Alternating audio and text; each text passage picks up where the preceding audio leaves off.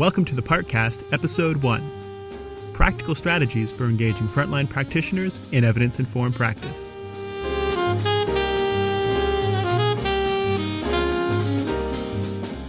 The Partcast is a weekly series that brings evidence informed child welfare practice to life by highlighting literature reviews from the Particle Archive. I'm your host, Matthew Hollingshead.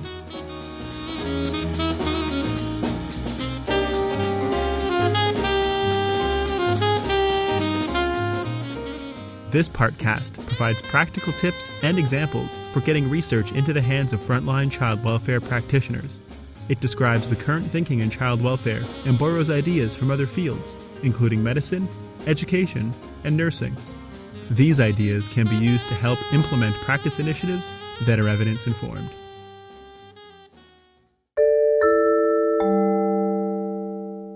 What is evidence informed practice? Researchers from a variety of fields use many terms to describe the act of ensuring various forms of evidence are seen and used by practitioners. These terms include evidence informed practice, evidence based practice, knowledge mobilization, and knowledge translation. Evidence based practice refers to a decision making model in which practitioners competently use interventions that have been proven to be effective by rigorous research studies. Over the past decade, the concept of evidence informed practice has expanded the notion of evidence based practice to include practitioner and client perspectives. Evidence informed practice recognizes the importance of organizational and cultural contexts. This partcast will refer to evidence informed practice, or EIP. Evidence informed practice means that decisions about how to meet the needs of vulnerable children, young people, and adults are informed by an understanding of best available evidence about what is effective, practice wisdom, and the views of service users about their experiences, preferences, perceptions, the impact of their problems on their lives, and the impact of our interventions. Being evidence informed in your practice is an approach that includes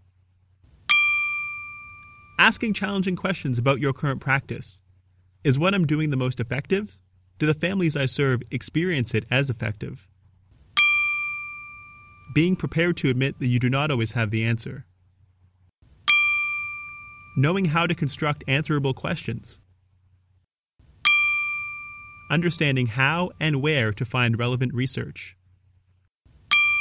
Being able to apply critical thinking to research findings that may inform your practice integrating research findings with the experiences and perspectives of others, and taking into consideration the preferences and values of clients. After applying the evidence, being prepared to evaluate the impact of your practice. Why is using evidence to inform practice important? Traditionally, Practitioners have been separated from academic research and have implemented interventions based on personal experiences and practice wisdom, as opposed to what has been demonstrated to be effective in the literature.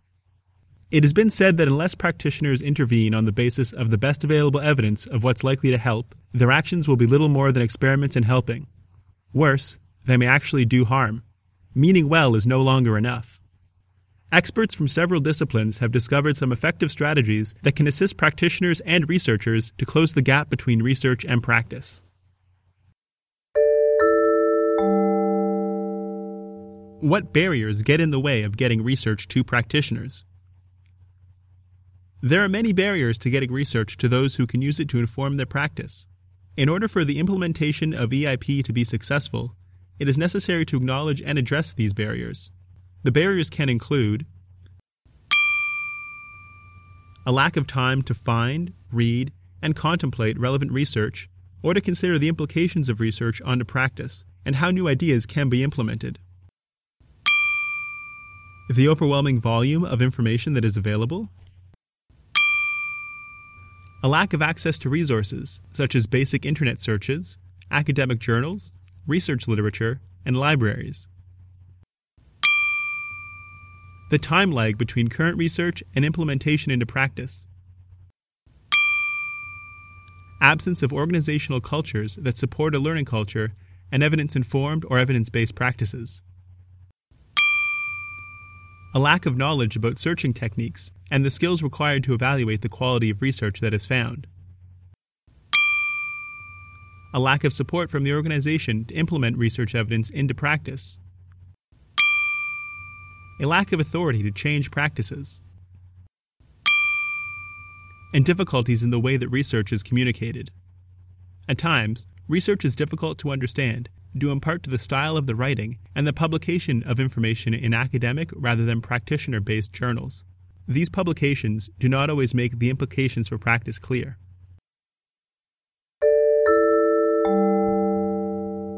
What works? How can child welfare practitioners and researchers overcome these barriers and effectively implement evidence informed practice? Practitioners and researchers require meaningful opportunities to reflect on practice, effective systems for locating useful evidence, and the skills to properly read, understand, and implement evidence.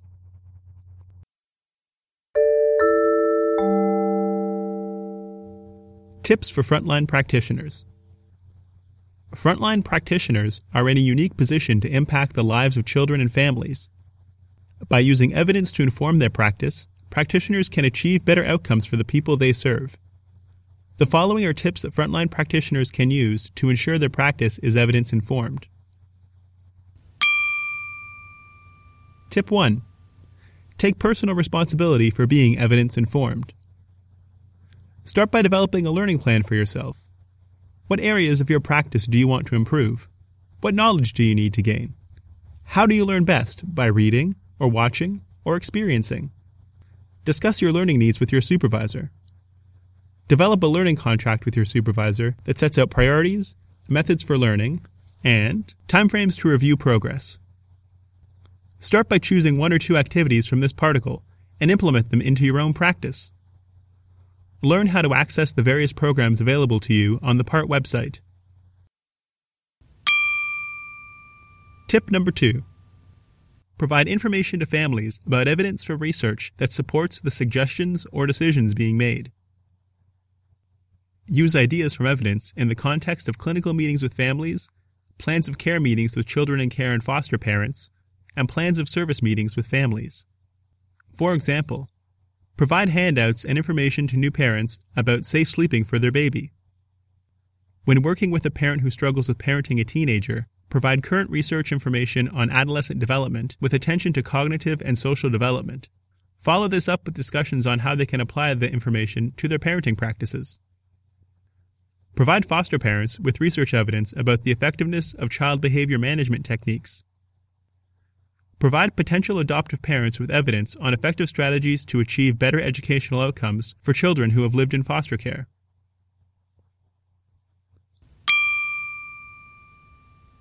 Tip number three Make asking key questions about the services that you are providing a regular part of your workday.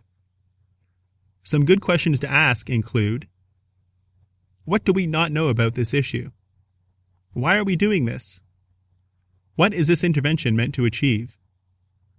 Did it achieve what it set out to achieve? Have there been any unexpected outcomes? How do we know that the best possible outcome has been achieved for our service users? What is our client's opinion of this intervention? Did it make a difference from the client's point of view? How does this fit with client preferences and values? What evidence is there to support this decision? Can we do better? Where can we find out more about this? Tip number four Approach all evidence with an open mind. A common pitfall is to search for evidence that confirms our beliefs about what works. Only after you have considered all available evidence can you decide if an intervention is the right one. Although this sounds simple, keeping an open mind is often more difficult than it seems.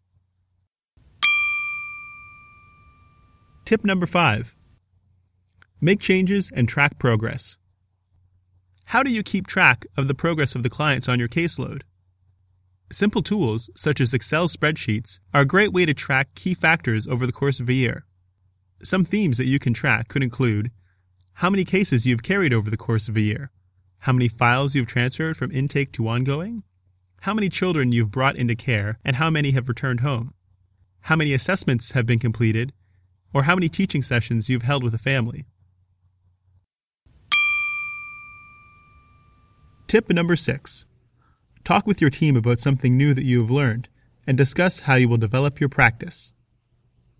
Bring ideas back from learning events or a particle you have read. Generate conversations about new learning at informal team discussions. Present the information you learned from a conference at a team meeting and generate a discussion on the implications to practice. Watch a webinar as a team and discuss the implications for your practice. What were the key points in the webinar? How can you put these points into your practice? Is there an area or topic you want to learn more about? The PART website contains a growing set of resources specially designed to help frontline child welfare practitioners implement evidence informed practice in their day to day work. You can visit the website to learn more about these resources at www.partcanada.org.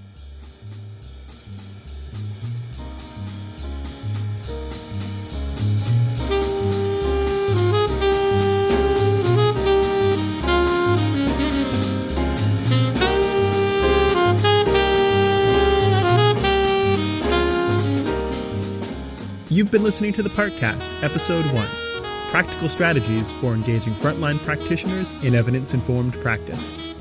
The Partcast is produced by Practice and Research Together, a membership based organization that promotes the understanding and use of evidence informed practice at all levels of the child welfare system. For more information about this episode's topic, the Partcast, or Practice and Research Together, please visit www.partcanada.org. And don't forget to follow us on Twitter at Part EIP. That's P A R T E I P. Thanks for listening.